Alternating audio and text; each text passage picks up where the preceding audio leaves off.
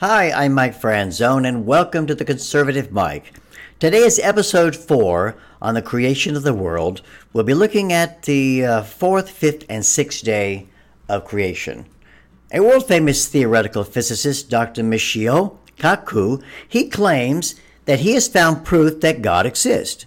Now, he stated most physicists believe in a God because of how the universe is designed. Our universe is of order, beauty, elegance, and simplicity. It, you know, it could have been ugly and chaotic. Let me quote him. I have concluded that we are in a world made by rules created by intelligence. To me, it is clear that we exist in a plan which is governed by rules that were created, shaped by a universal intelligence, and not by chance. Dr. Kaku and Albert Einstein both believe that God is like a mathematician. Intelligent design means that there is a intelligent designer. I mean, before we get into the days here of creation, let's look at the marvelous mystery of man. A man's body is the most marvelous physical creation in the universe. The making of a star, of a continent, of a mountain range, an ocean is, is not to be compared with the wonder and the skill that had entered into the making of the human body. And then there's a man. A man is a soul, a man's mind, a memory, a personality, a spirit. The human body is likened to a complex factory. Inside are uncounted trillions of little pieces of intricate and marvelous machinery, speeding, working at an extreme tempo every day, every night, every moment. Now, this vast city has 10 times trillions of inhabitants, and they're all working, each have an assigned task. They're like little cities with millions of inhabitants. And in one little speck of blood, no bigger than a pinhead, in that little one millimeter cubit of blood, there will be five million inhabitants, all busy, all working, all with a specific task and a specific function. And how about the blood? In an ordinary healthy man, there's about a gallon and a half of blood, five to six to maybe seven quarts of blood. And on the inside of that blood, there are at least 30 trillion red cells called, called corpuscles. They die, they're injured, they're destroyed at a rate of 72 million a minute in your body. Now they have to be replaced and remade at a rate of 72 million a minute, a miracle. Now, inside of that little corpuscle, that one, is a scarlet red substance called hemoglobin. Hemoglobin is a protein. It has an affinity for oxygen and it carries it throughout the body. And when it comes to the lungs, it grabs four times as much oxygen as itself and it takes to it those living cells. We have to breathe to live, right? Now the Bible says in Leviticus 17:11, listen to this, that the life of the flesh is in the blood. It backs up everything that we know about science. The life of the flesh is in the blood. When the blood dies, the life goes out of the body, the body dies. And the red scarlet blood of Christ, we know, was shed so that we could breathe and that we could live. That's why the psalmist shouts, I am fearfully and wonderfully made. All right, let's look at the fourth day. Uh, I'm in Genesis chapter 1. I'm going to read verse 14 through 19. Then God said, Let there be lights in the firmament of the heavens to divide the day from the night. Let them be for signs and seasons and for days and years and let them be for lights in the firmament of the heavens to give light on the earth. And it was so. Verse 16. Then God made two great lights, the greater light to rule the day, and the lesser light to rule the night. He made the stars also. God set them in the firmament of the heavens to give light on the earth, and to rule over the day and over the night, and divide the light from the darkness. And God saw that it was good. So the evening and the morning were the fourth day. the fourth day, we see the creation of the sun and the moon and the stars. Now, he uses a word here, I believe it's in verse 14, let them be for signs. Let this be for signs in the heavens. Now, this includes the zodiac, and the ancient Hebrews called it the Mazzaroth. So let me read something to you from the book of Gen- uh, Job, actually. Job talks about uh, the Hebrew zodiac, the Mazzaroth. I'm going to read this to you, and it's found in Job 38, verse 31 through 32. He says, Can you bind the clusters of Pleiades, or loose the belt of Orion? Can you bring out the Mazzaroth in its season, or can you guide the great bear with its club? club? And the Mazzaroth actually means the constellations. Now, the sequence of the zodiac is the same in every language and culture. The names and the figures of the constellation are the same in all cultures. And I believe there's a message in the stars. I believe there's a message from God in the stars. The stars outline God's plan of redemption. You find this in Psalm 147, verse 4, Isaiah 40, verse 26, and they tell us that the stars are numbered and God has a name for all the stars. And how many stars are there? Trillions and trillions of stars. And God has numbered them and named them. Psalm 19, verse 1 through 6 tells us clearly that God has a message in the heavens. Listen to this. The heavens declare the glory of God. The firmament shows his handiwork. Day unto day utters speech, and night unto night reveals knowledge. There is no speech nor knowledge where their voice is not heard. Their line has gone out throughout the earth, and their words to the end of the world. In them he has set a tabernacle for the sun, which is like a bridegroom coming out of his chamber, and rejoices like a strong man to run its race. Its rising is from one end of heaven, and its circuit to the other end, and there is nothing hidden from its heat. God has declared that the stars, that the firmament, that the sun and the moon declare God's glory, and they speak of the glory of God.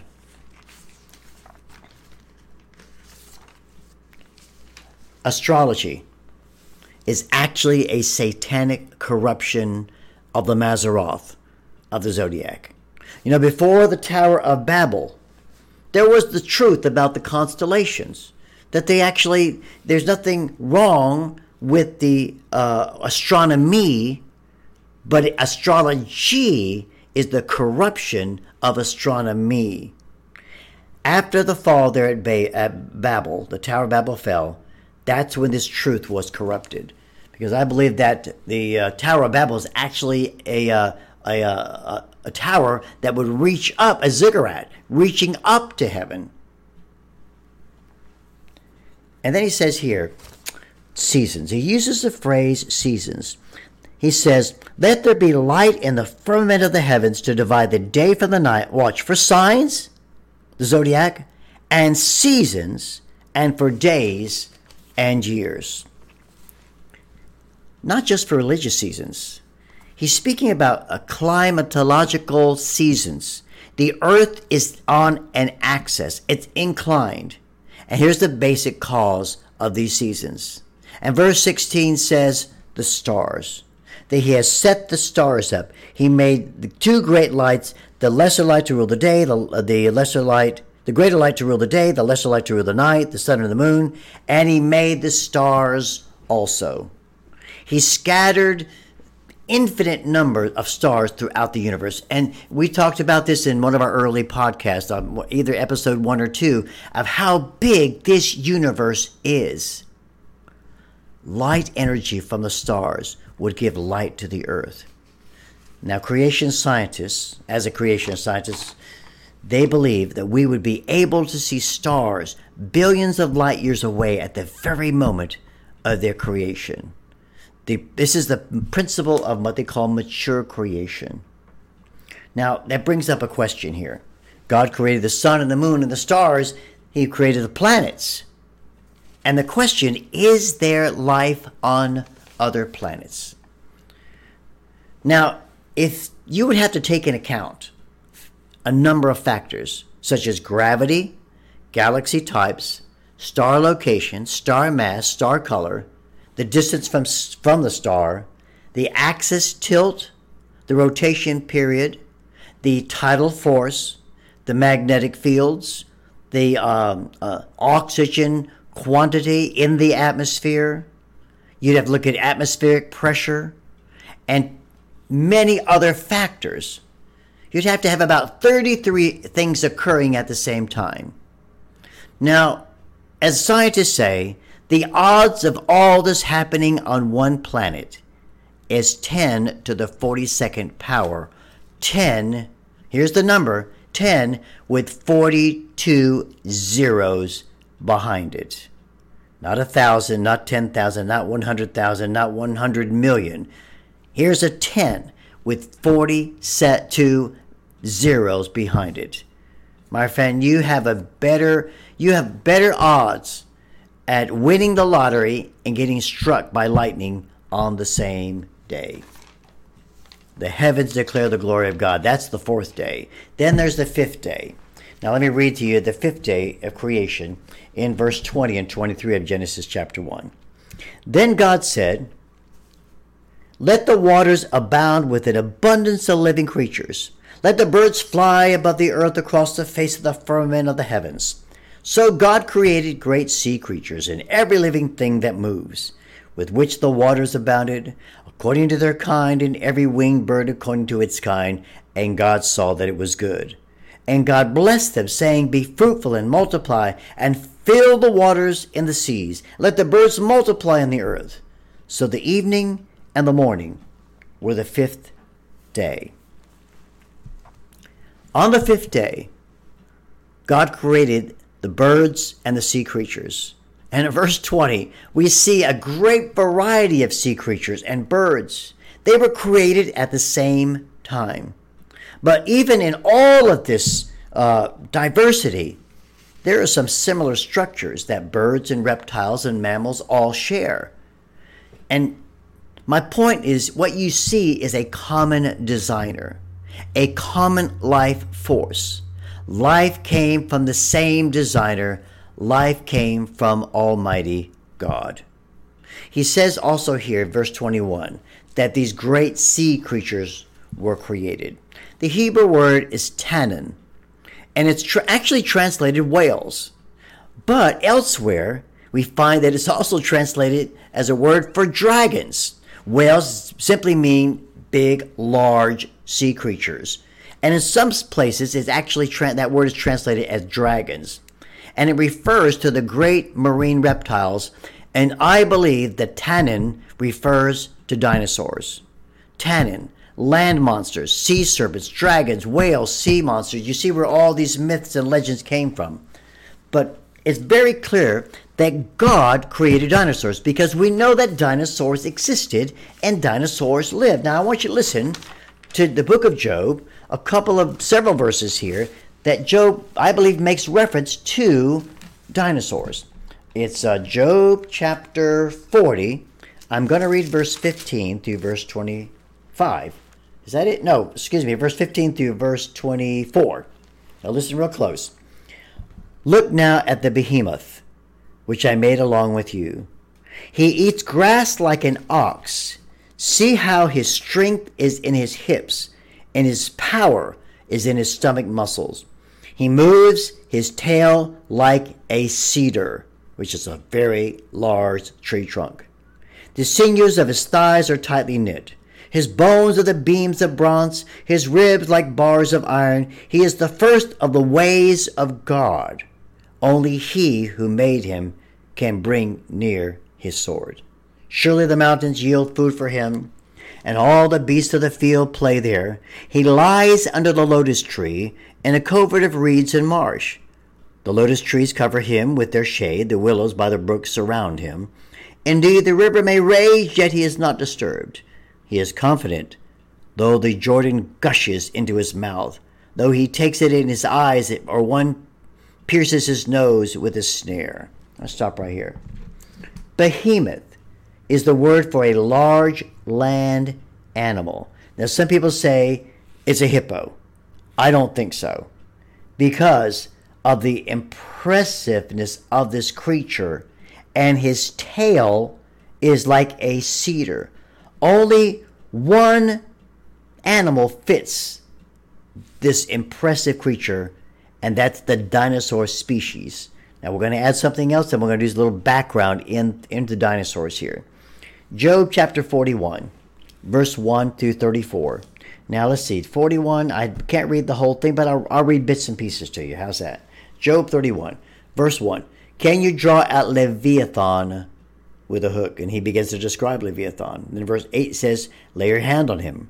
Remember the battle. Never do it again. That means he fights. You can't you can't catch him. Indeed, any hope of overcoming him is false. Shall one not be overwhelmed at the sight of him? So just looking at this creature, well, it's going to blow your mind. No one is so fierce that he would dare stir him up. Listen to verse 12. I will not conceal his limbs, his mighty power, or his great graceful proportions. Who can remove his outer coat? Who can approach him with a double bridle? And it goes on and on. And then it says in verse 19, this blew me away too. Out of his mouth goes burning lights. Sparks of fire shoot out. Smoke fire goes out of his nostrils as from a boiling pot and burning rushes. His breath kindles coals, and a flame goes out of his mouth. Verse 25 When he raises himself up, the mighty are afraid because of his crashings. They are beside themselves. Though the sword reaches him, it cannot avail, nor does spear, dart, or javelin. He regards iron as straw, and bronze as rotten wood. The arrow cannot make him flee. Slingshots become like stubble to him. Darts are regarded as straw. He laughs at the threat of a javelin. He undersides, undersides are the sharp potsherds. He spreads pointed marks in the mire. He makes deep boil like a pot. And it goes on and on and on and on. And amazing. Some people say these are crocodiles. Crocodiles are not sea creatures generally. This is again a marine reptile. I believe he speaks clearly of the dinosaur. Now, let's take a few minutes, just a few moments, and talk about the dinosaur. Number one, did the dinosaur really exist? Fossils of dinosaurs have been found all over the world, and their bones are displayed in museums for all to see scientists have been able to reconstruct many of their skeletons. So we know much about how they may have looked. And that's one thing we know that does exist and did exist, and that was dinosaurs. Well, when were dinosaurs found? Well, if you go back to the 1820s, there was Gideon Mantell, an English doctor, found some unusual teeth and bones in a, in a quarry. Dr. Mantell realized that there was something very different about these animal remains. He believed that he had found an entirely new group of reptiles. Now, by 1841, nine types of these different reptiles had been uncovered, including the Megalosaurus and the Iguanodon. How big were the dinosaurs? Well, we look at the uh, fossils of paleontology. Some were as small as chickens. Some were either even smaller than chickens. Some dinosaurs we know were really large. I mean, probably weighed an estimated 80 tons, standing 40 feet high. The average size of a dinosaur, however, was probably about, about the size of a large sheep or a bison. Well, when did dinosaurs live? Well, again, you go back and we talked about this in podcast one, two, and three on the creation of the world, of how you have to give the evolutionists millions and millions and millions and millions of years to make it work. However, scientists did not dig up anything labeled with those ages at all.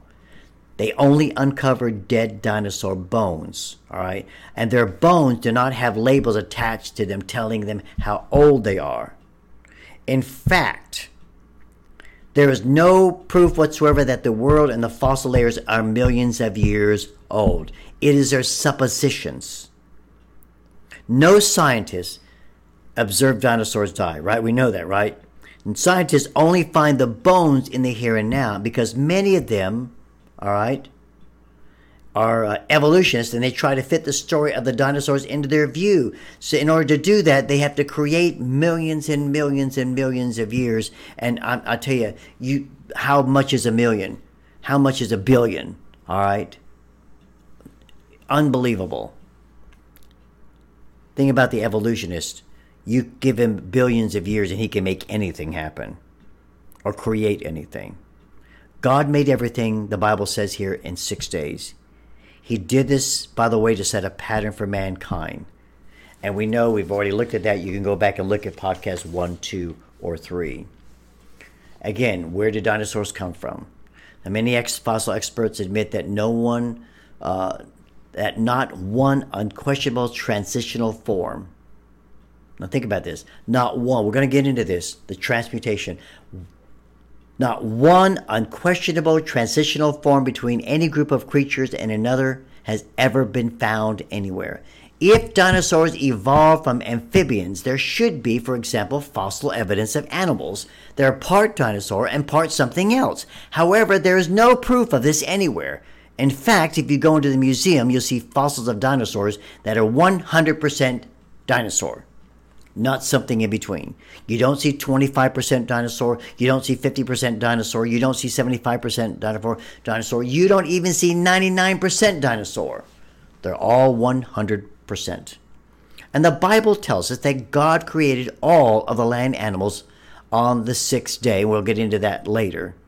As dinosaurs were land animals, they must have been made on this day alongside Adam and Eve, who were also created on day six. Now, day five talks about the dinosaurs that were in the water. All right, the ple- uh, and you can go on. There's a whole list of dinosaurs that survived in the water, and that's another group. When we get to day six, we see that these land dinosaurs were created. If God designed and created dinosaurs, they would have been fully functional, designed to do what they were created for. They would have been 100% dinosaur. And the fossil record shows exactly that. Evolution, evolutionists declare that no one, no man ever lived along dinosaurs. The Bible, however, makes it plain that dinosaurs and people must have lived together. What did they eat? Well, we know that the Bible teaches in Genesis chapter 1 that the original animals and the first humans were commanded to be vegetarian. There were no meat eaters in the original creation. Furthermore, there was no death. It was an unblemished world with Adam and Eve and animals, including dinosaurs, living in perfect harmony, eating only plants. Now we know it didn't stay that way very long because go to Genesis 3, we see Adam rebelled against his creator and brought sin into the world. And when he brought sin, he brought death as well. Now in Genesis 6, we read that all flesh, man and animals, had corrupted his way upon the earth. Now that's the great flood that's coming, right? Perhaps people and animals were killing each other. maybe dinosaurs started killing other animals and humans. In any case, God described the world wicked. Again, I have a whole message on that that will be coming out in Genesis 6. But because of this wicked wickedness, God warned a godly man by the name of Noah that he's going to destroy the world with a flood. God commanded him to build a great boat called the ark, all kinds of land animals, which must have included dinosaurs, and Noah's family could survive on board while the flood destroyed the entire earth. So the people say, well, what about the dinosaurs? Well, we know that Genesis or, uh, says that two of every and that seven of some that were the clean animals were land animals were in, allowed into the ark. There were no exceptions. Dinosaurs must have been on the ark. Even though there was ample room in this huge ship for large animals, some have, have said maybe perhaps God set young adults into the ark that still had plenty of room for them to grow. Well, what happened to all the land animals that did not go into the ark? Very simply, they drowned. Many would have been covered with tons of mud as the rampaging water covered the land. Because of this quick burial, many of the animals would have been preserved as fossils, and now you have a fossil record. If this happened, you would expect to find evidence of billions of dead things buried in rock layers, formed from the mud all over the earth, and that's exactly what you will find. Now, the Bible in Job 40, we read about this. God describes to Job, who lived after the flood, a great beast, which with Job was familiar. The great animal was called the behemoth, and is described as the chief of the ways of God. perhaps the biggest land animal God had created. And impressively, he moves his tail, it says, like a cedar tree. Now, although some Bible commentaries say that they may have been an elephant or hippopotamus, the description actually fits that of a dinosaur, of a brachiosaurus, with that large, large uh, tail like a cedar tree. Elephants and hippos certainly do not have tails like a cedar tree. Look at the picture, you'll see. Now, again, very few animals are singled out in the Bible with such detailed description. Job gives a detailed description of a massive animal. Contrary to what many may think, what we may know as dinosaurs get they get more mention in the scriptures than most animals do. Dinosaurs, all the different kinds, must have lived alongside of people after the flood as well. Wow, so much in that. now, let me continue with this fifth day. It is possible we're going to have to do a podcast or episode number uh, uh, five because we're, we're running out of time. Verse 21, it says this. Let me get back to Genesis chapter 1. And I want to read verse 21. Listen to real close verse 21. So God created great sea creatures and every living thing that moves, all right, with which the waters abounded according to their kind, and every winged bird according to its kind, and God saw that it was good. And he uses the phrase over and over again in Genesis 1 according to their kind, according to its kind, according to their kind, according to its kind. The word kind there in the Hebrew is min. It means boundary or species. And he speaks here of a direct line of descent within a group not just a horse, but every animal in the horse family. Now, evolution says life emerged from non life by chance, these naturalistic processes, and they call it transmutation. And what they're saying, let me just, they're saying that a pencil became a Boeing 707. Inorganic substance became an amoeba. The amoeba became a fish. The fish became an amphibian. The amphibian became a reptile. Reptile became a bird. The bird became a monkey, and the monkey became, I don't know, a lawyer or a politician. What you don't see is the transmutation, the animal in between the amoeba and the fish, or between the fish and the amphibian, between the bird and the monkey. In creation, we see mutations we see variations, we see varieties. You have roses. You have pink, yellow, white, red roses, but they're all roses. You have chickens. You have little chickens, big chickens, red chickens, black chickens, yellow chickens, but they're all chickens. You have, all right, but what does evolution say? the rose became an orange tree, and the chicken became a rabbit. God's hand is in creation. And you just take the just one example, just take the ant. Just take the ant. The ant has a brain one tenth the size of a pinhead. One tenth the size of a pinhead. Now think about that. And yet they have colonies, they have queens, they have social ways, they have workers, they have a nursery. The ants are cattlemen. They herd and they raise amphids and milk them. They have soldiers and scouts. They have, ants have a sewage treatment center. They have storage. So my question is this Who put all of that wisdom into that little blob and called it an ant brain? Well, we know that God did. God put that in that ant's brain. All right, let's go on a little farther. We're going to do the sixth day today. How's that? The sixth day of creation. God, the creation of land animals and man, verse 24 through 31. All right. And God said in verse 24 of Genesis 1 Let the earth, let the earth bring forth the living creatures according to its kind, cattle and creeping things and beasts of the earth, each according to its kind. And it was so. And God made the beasts of the earth according to its kind, cattle according to its kind, and everything that creeps on the earth according to its kind. And God saw that it was good. And God said, Let us make man in our image, according to our likeness let him have dominion over the fish of the sea, over the birds of the air, over the cattle, over all the earth, and over every creeping thing that creeps on the earth. So God created man in his own image. He created him, male and female, he created them. And God blessed them, and God said to them, Be fruitful and multiply, fill the earth and subdue it, and have dominion over the fish of the sea, over the birds of the air, over every living thing that moves on the earth. And God said, See, I've given you every herb that yields seed, which is in the face of the earth. Every tree whose fruit yields seed, to you it shall be for food. And also to every beast of the earth, to every bird of the air, to everything that creeps on the earth, in which there is life, I've given every green herb for food, and it was so. God saw everything that he had made, and indeed it was very good. So the evening and the morning were the sixth day. Well, let's see how much we can get through this, folks. Verse 24, he says, Let the earth bring forth.